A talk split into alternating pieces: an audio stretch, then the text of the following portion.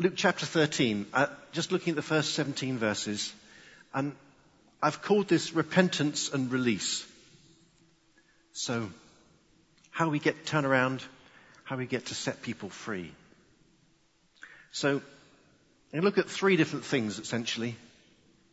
Um, a sermon, a parable, and then a miracle. Uh, and we'll have a look at each of those in turn. So starting off with the sermon. So this is Luke chapter 13 from verse 1. Now there were some present at that time who told Jesus about the Galileans whose blood Pilate had mixed with their sacrifices. Jesus answered, Do you think that these Galileans worse, were worse sinners than all the other Galileans because they suffered this way? I tell you, no. But unless you repent, you too will all perish. Or those 18 who died when the tower in Siloam fell on them. Do you think they were more guilty than all the others living in Jerusalem? I tell you no, but unless you repent, you will all perish. You see, this passage follows um, chapter 12, amazingly. Um, and in there, Jesus was talking about the people, and he called them hypocrites. Luke 12, 56, he says, Hypocrites, you know how to interpret the appearance of the earth and sky, how is it you don't understand how to interpret this present time? And then we have this strange um, event. We don't really know much more detail apart from this one sentence here about these Galileans who were apparently murdered by Pilate on, on, on Pilate's instructions in the act of worship, in the act of bringing their sacrifice. And the people wanted to try and interpret that horrible event. They were trying to think in their heads, what's this all about? Were these people really, really bad that they had to be punished in this way? You see, people in Judea around Jerusalem where Jesus was speaking, they saw Galileans as those folk from up north who were a little bit different. They spoke with a funny accent because they came from up north. Um, and they were a bit rough and they were a bit ready and um, they weren't quite as refined as the Judean folk. And so they tended to get looked down upon by the Judeans.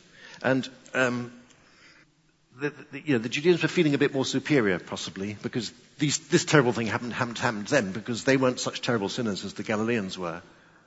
Um, you see, I mean, to put it into context, imagine, actually has happened not so very long ago.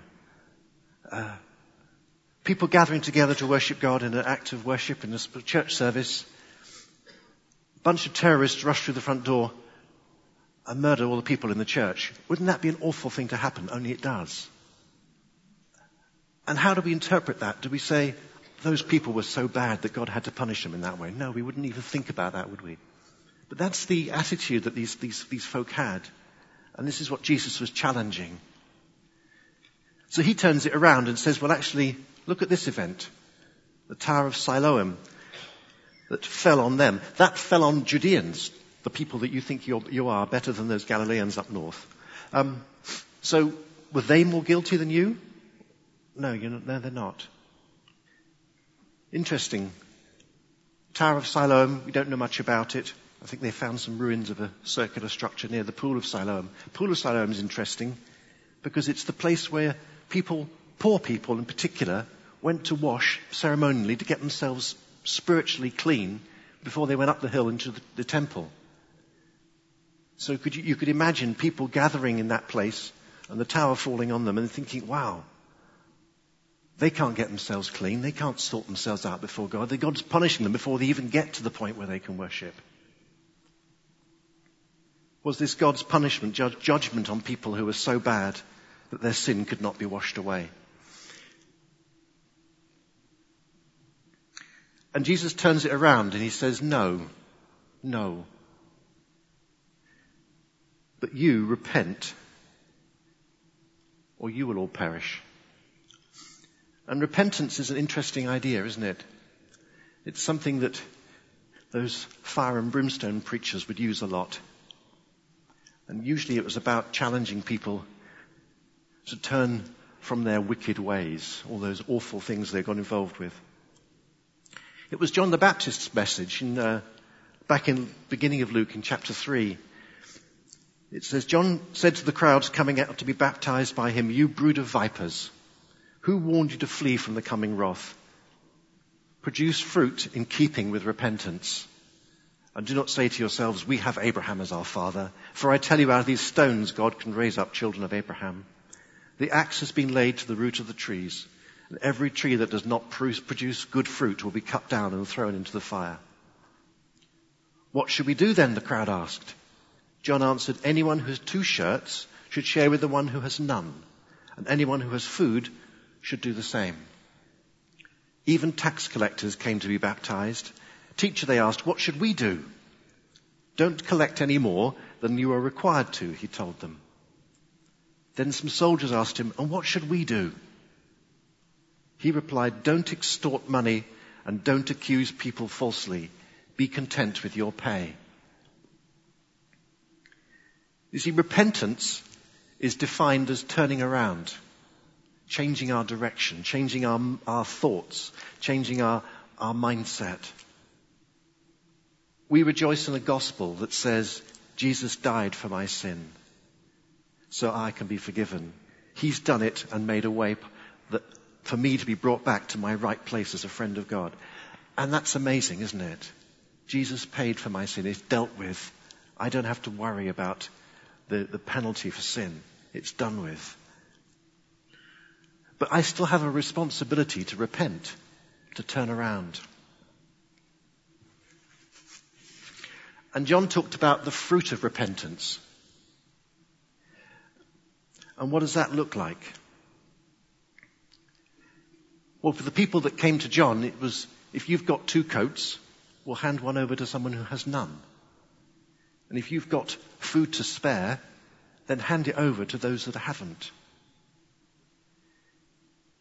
You see, it's about acts of generosity. It's not about those wicked sins that you used to be in that you need to put to one side. It's, it's about changing your attitude, changing your actions. For tax collectors, it was act fairly. Don't cheat people. Act with honesty and integrity. Treat people fairly, with justice. And not just those that are right in front of you, but those that, that you touch their lives. I mean, we, this amazing globe that we live on, we touch people's lives right across the, the, the, the, world, don't we? In the choices that we make, in the things that we buy, in the places we go, in the way that we live. We affect this world. Try, tr- treat people with honesty and integrity.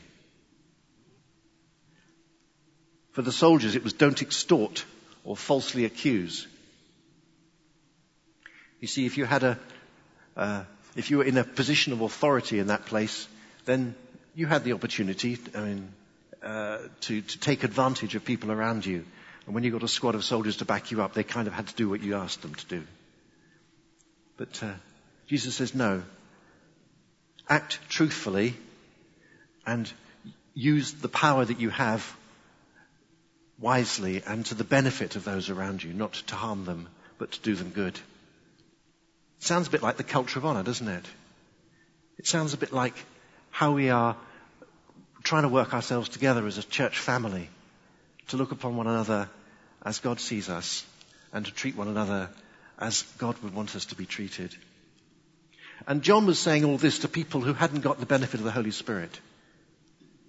They hadn't got that indwelling power that we enjoy. How much more can we achieve in partnership with Him? How much more can we do in this world to bring some of the um, presence of God, the power of God, the love of God, the grace of God into the, our interactions with people? Everybody that we meet face to face, day by day. In Romans 12:2, Paul talks about a renewed mind leading us to know the good, pleasing, and perfect will of God. So that's what repentance is about. It's about having your mind renewed, about changing your thought patterns. And when we do that, we know what God's will is, what pleases Him, and will, what, what brings pleasure to His creation. And we get to do that stuff. So, For many of us, repentance has been that negative thing, isn't it? It's about, oh gosh, all those wicked things I used to do, I've got, got to stop those now. It's about um, turning away from sin. It, can, it starts off with thou shalt not, doesn't it? But I believe that it's, it's much more than that. It's a turning towards a life of joyfully expressing the love of God in His world. It's a little bit corny, forgive me, but when we talk about Jesus as the head of the church, and we are His body, well guess which bits the hands and the feet are attached to? So we get to be the hands and feet of God. We get to be the ones who uh, interact with the world. So where does he want these feet to take me today? What does he want me, these hands to do for him today? What does he want my, my voice to speak today? How does he want me to bring his grace and love to those around? This is the fruit of repentance. This is what it looks like when you've truly had your mind renewed. It's not the absence of the sin. I mean, you fill your life up with so much good stuff, there's no room for the sin anymore. We fill our lives with acts of love demonstrating God's goodness. So, how will you repent this week? What are you going to do differently? How are you going to turn your life around? So that was the sermon. Moving on to the parable. Jesus told this parable. A man had a fig tree growing in his vineyard, and he went to look for fruit in it, but did not find any. So he said to the man who took care of the vineyard, For three years now, I've been coming to look for fruit on this fig tree and haven't found any. Cut it down. Why should it use up the soil? Sir, the man replied, leave it alone for one more year and I'll dig round it and fertilize it. If it bears fruit next year, fine. If not, then cut it down. And I was thinking about this parable this week, and um, I'm not a horticulturalist, I, but I was I was kind of hoping that if I go and look in the in the right text, I'd find a good reason why you'd want to plant a fig tree in a vineyard. I could find quite a few good reasons why you wouldn't want to plant a fig tree in a vineyard because they kind of get rather big and they'd shade the vines and stop them from being fruitful. They'd suck all the moisture and the nutrient out of the soil and prevent the vines from producing the fruit that you really wanted. Um, but here we have a man who had a fig tree growing in his vineyard, and I don't know why it was there. Perhaps it was, I mean, it does produce a wonderful shade. And if you're a, a, a vine dresser and you're working very hard all day in, amongst the vines, it might be nice to sit at the, in the lunchtime under the tra- shade of a, a nice fig tree. But if you've got a fig tree, you might at least get some figs from it. It might at least produce something useful. And then I started looking a bit more, and, and vineyards often represent the people of Israel. God saw the Israelites as his vineyard. If you look back in um, Isaiah chapter 5, there's a whole bit about the vineyard of God. And fig trees, strangely, represent spiritual leadership. If you were a rabbi who wandered around and you wanted somewhere to stop and, uh, and um, preach a sermon, you'd sit down under a fig tree and people would gather around you and you would teach them. And so fig trees were associated with people who taught. And it's like Jesus was saying to those religious leaders in Israel, you're not producing anything useful. You're not producing any fruit for my people. I'm going to cut you down. And that's kind of harsh. That's hard. But yet, even for these guys, there's grace. There's the, but one more year, Lord. Let's give it one more year. One more opportunity. How many, how many second chances does God give us? There's a wonderful line from a, uh, one of the Rend Collective songs which says, countless second chances we've been given at the cross. There's always another chance. There is always grace. And he says, well, I'll dig round it and fertilize it. Now, fertilize doesn't mean that nice bag of stuff you get from B&Q. In first century Israel, fertilizer was what came out the back end of the donkeys or the cows or the whatever. Um, I'm trying to think of a polite word. There isn't one really. it's muck. It's that stuff, dung, whatever. Um, was this Jesus tongue in cheek saying, well, the best thing to do with the spiritual leadership is to throw dung at them? A healthy dose of reality. A bit of understanding what life's really like. God's inclination is to withhold judgment, but to bring grace and a time for change, a time to change, a time for people to repent, a time for people to alter their minds. And it's particularly true for those who are in positions of leadership. If you take the, if you take uh, the responsibility of standing up and bringing something from God, then you need to be pretty sure that there's some fruit in your own life. Because it's not about what we say, it's about what we model. It's about what we demonstrate. It's about what we, people see. Um, I mean, I'm feeling very vulnerable at the moment because I know I'm standing up here talking about, and most of, many of you wouldn't know who I am, um, and you probably don't know about who I am or where I've been or what I've done. But um, hopefully, those of you who do would say, yes, there is some fruit in his in Hugh's life that God has, God has done through him in the past, and they would say, yes, there is something that we can see of, of the, the presence of God in him. Um, Donna's nodding. Thank you, Donna. but yeah, it's true for all of us. We need to model fruitfulness, not just talk about it. We need to demonstrate fruit in our own lives of the presence of God in us and what He does through us. And finally, a miracle. I like miracles. Oh, I do like miracles. More, Lord. Here we go. On the Sabbath, Jesus was teaching in one of the synagogues. And a woman was there who had been crippled by a spirit for 18 years. She was bent over and could not straighten up at all. When Jesus saw her, he called her forward and said to her, Woman, you are set free from your infirmity. Then he put his hands on her and immediately she straightened up and praised God. Indignant. I mean, isn't that the natural response to a miracle like that? Indignant because Jesus had healed on the Sabbath the synagogue leader said to the people, there are six days for work, so come and be healed on those days, not on the Sabbath.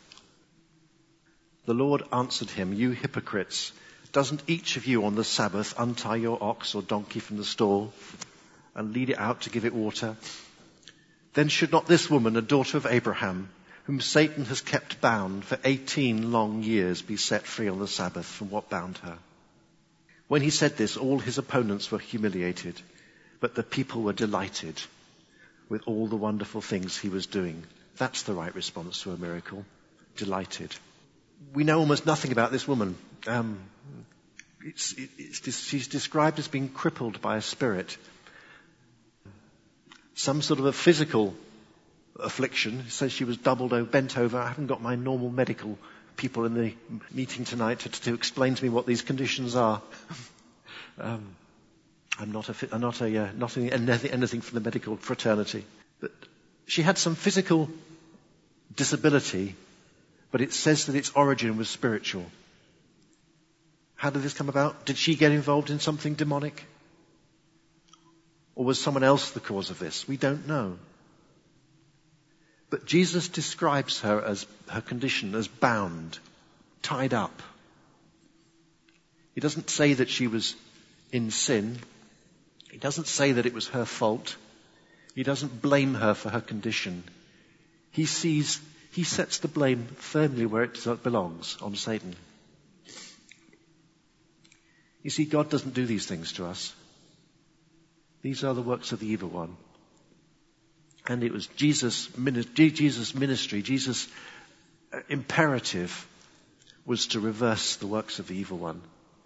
So what was bound he was duty bound to unbind, to untie, even if it was on the Sabbath. So this whole event, I mean, I, I, think Jesus deliberately does this on the Sabbath. I think he does it quite a lot, actually. He seemed to take pleasure in challenging people's views about the Sabbath.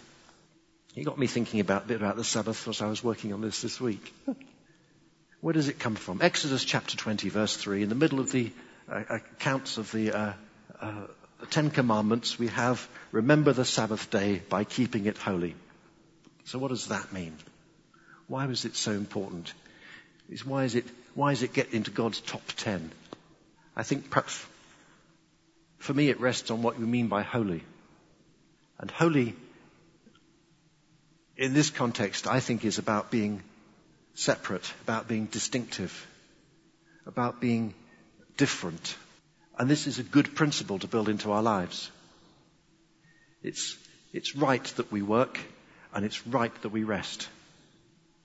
It's right that we exercise our, our labor and it's right that we find a time to come away from that and to renew ourselves both physically and emotionally and spiritually. You see, we, we work to live. We don't live to work. Work isn't the end, it's the means. And our security is not in how well we work, what my CV looks like, what my boss thinks about me. My security is in God, and I trust in Him for my future and my, and my uh, you know, the things that I need day by day. He is the one that supplies, and I, reckon, I recognize that and give Him glory for that. But it's a good principle to find some time for rest, to, time that, to, to, to come away from the busyness of life and to, and to have some downtime. It's important. It's important for us and it's important for those that we're responsible for. Our family, our people work for us, whatever. And one in seven is not a bad idea. Seems that, seems pretty universal around the world, doesn't it? This week thing. It's interesting. Back in the uh, end of the 18th century, during the French Revolution, they thought they'd change it all, and they introduced a 10-day week and then they had a three week month, and then they had 10 months, and then they had four days left over, so they didn't know what to do with them. Um, um, but working nine days and having one day off, it just, it, people were wrecked. It doesn't work. You need time, time off, and one in ten isn't enough. One in seven is just about right. So, what happens when you take, remember the Sabbath day, and make it into a rule. It becomes religion. It becomes something that we, that, that drives us rather than benefits us. Jesus said the Sabbath was made for man, not man for the Sabbath. So by healing this lady on the Sabbath, he was deliberately exposing their hypocrisy and their uh, religion, their, their rule setting. I mean, they thought that Jesus reaching out his hand and placing it on this woman and saying, be healed was work. But them getting up in the morning, going to the, uh, where they kept the, the, the cattle, the, whatever, untying them, leading them out to the pasture, fetching the water from the, the well or the cistern or whatever, watering the, the that, that wasn't work. That wasn't, that wasn't work. But laying your hands on, oh, that was far too busy. You see, how we live, you know, how, it's that mindset thing again, isn't it? Are we going to allow what seems like, what, what is a good idea, what is a, a, a righteous concept, allow it to become a, such a, a, rule or something that, that, that, dominates our lives that it, it, ceases to have any value anymore? I was trying very hard to, to, to come up with something that would, that would, how can I apply this? I mean, what, is, what, is, what, what are the rules that we make that prevent us from doing good? And the best thought that came into my head as I was thinking about this this week is about boundaries that we set, that we say, we can't go over that boundary because God isn't in there. God doesn't, doesn't work in that place. You know, these people are beyond redemption. I can't go there. That's too, that's, that's, that's outside of my, uh, where, where, I feel safe and able to operate. When Elaine and I were first married, we were living in Birmingham, um, in a very nice part of Birmingham, a place called, it was called Rotten Park, but we, everybody called it Roton Park because that sounded better. Um, and it was right on the edge of Edgbaston, nice part of the city, not, not a bad area. However, the road that we lived upon was a place where ladies of a certain inclination would hang around on street corners and gentlemen of a certain inclination would stop by and pick them up. Um, it has, it, it had that reputation. It, you know, I mean, I'm sorry, that's where we lived. I mean, it wasn't I didn't know it when we moved in, but there we go. Um, so how are you going to respond to that? We went to a lovely little Methodist, very traditional Methodist church, and there was, there was the patriarch and matriarch of this church, the sorts of people that were the pillars of the church. You know, they were the most up, upright, righteous, God-fearing people you could imagine. The least likely people you would think to associate with prostitutes. And yet, this lovely lady, Mrs. Bourne, would walk from her house along the street to the church. And if there was a lady standing there waiting for a, a, a client, she'd stop and engage her in conversation. She'd bring something of God's love to her. She'd invite her home for lunch because she had no boundaries. She didn't see this person in terms of what they did, but in terms of who they were. A person who was bound up by Satan who needed to be set free. And we need to see people in the same way. We need to see people for who they really are and to cut away any boundaries that may want to place upon our lives to say we can't go there. I was reading a, a, a bit this, just this last week from um, a guy, Canon Andrew White, amazing guy, vicar of Baghdad. Fancy that parish? And he was saying he had made a, a very genuine invitation to the leadership of ISIS to come for lunch. He was saying to these guys, come and break bread with me. Uh, unfortunately, the response he got back was not so favourable. Uh, and they said, we'd come, but if we did, we'd cut your head off. Uh, but he wasn't seeing them as people beyond redemption. He was seeing them as people who were bound up by Satan, who needed to be set free. So what no-go areas do we have? What places do we feel unable to go? What people are we do we feel unable to touch? Jesus got his hands dirty. He was prepared to touch lepers. He was prepared to eat with the Roman collaborators. He was, allow, he was prepared to allow a prostitute to wipe his feet with her hair. So even those that we think are beyond reform are loved by God, precious to Him, and everyone He wants to see set free. So we must not create a culture where anyone is considered outside of God's grace. And we must be willing to put aside the dis- disapproval of others where we feel led by God into places that others may feel is not the right place to be. This woman who is afflicted by this, this physical disability, Jesus called her a daughter of Abraham. Called her related to God because she was, as we all are, and in a sense, as everyone who walks upon this world is. Each one is precious to Him. So where are you going to go this week? Which boundaries are you going to cross? Who are you going to upset along the way? But who are you going to set free? We're called to repent, to turn ourselves around to the exciting role of being hands and feet of Jesus in the world. We're called to bear fruit of repentance, glorious acts demonstrating the love of God, and to model it for others. And we're called to take every opportunity to set people free.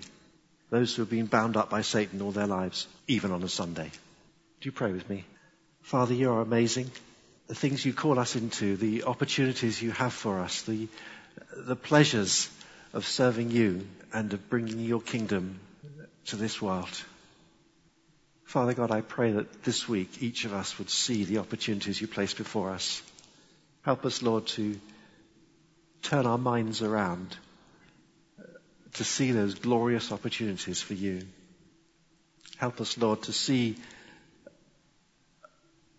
the people in front of us as your precious creation that you long to see set free and to bring freedom And God, I pray, fill us again with your Holy Spirit that we would have the power and the authority to do these things in your name for your glory. Amen.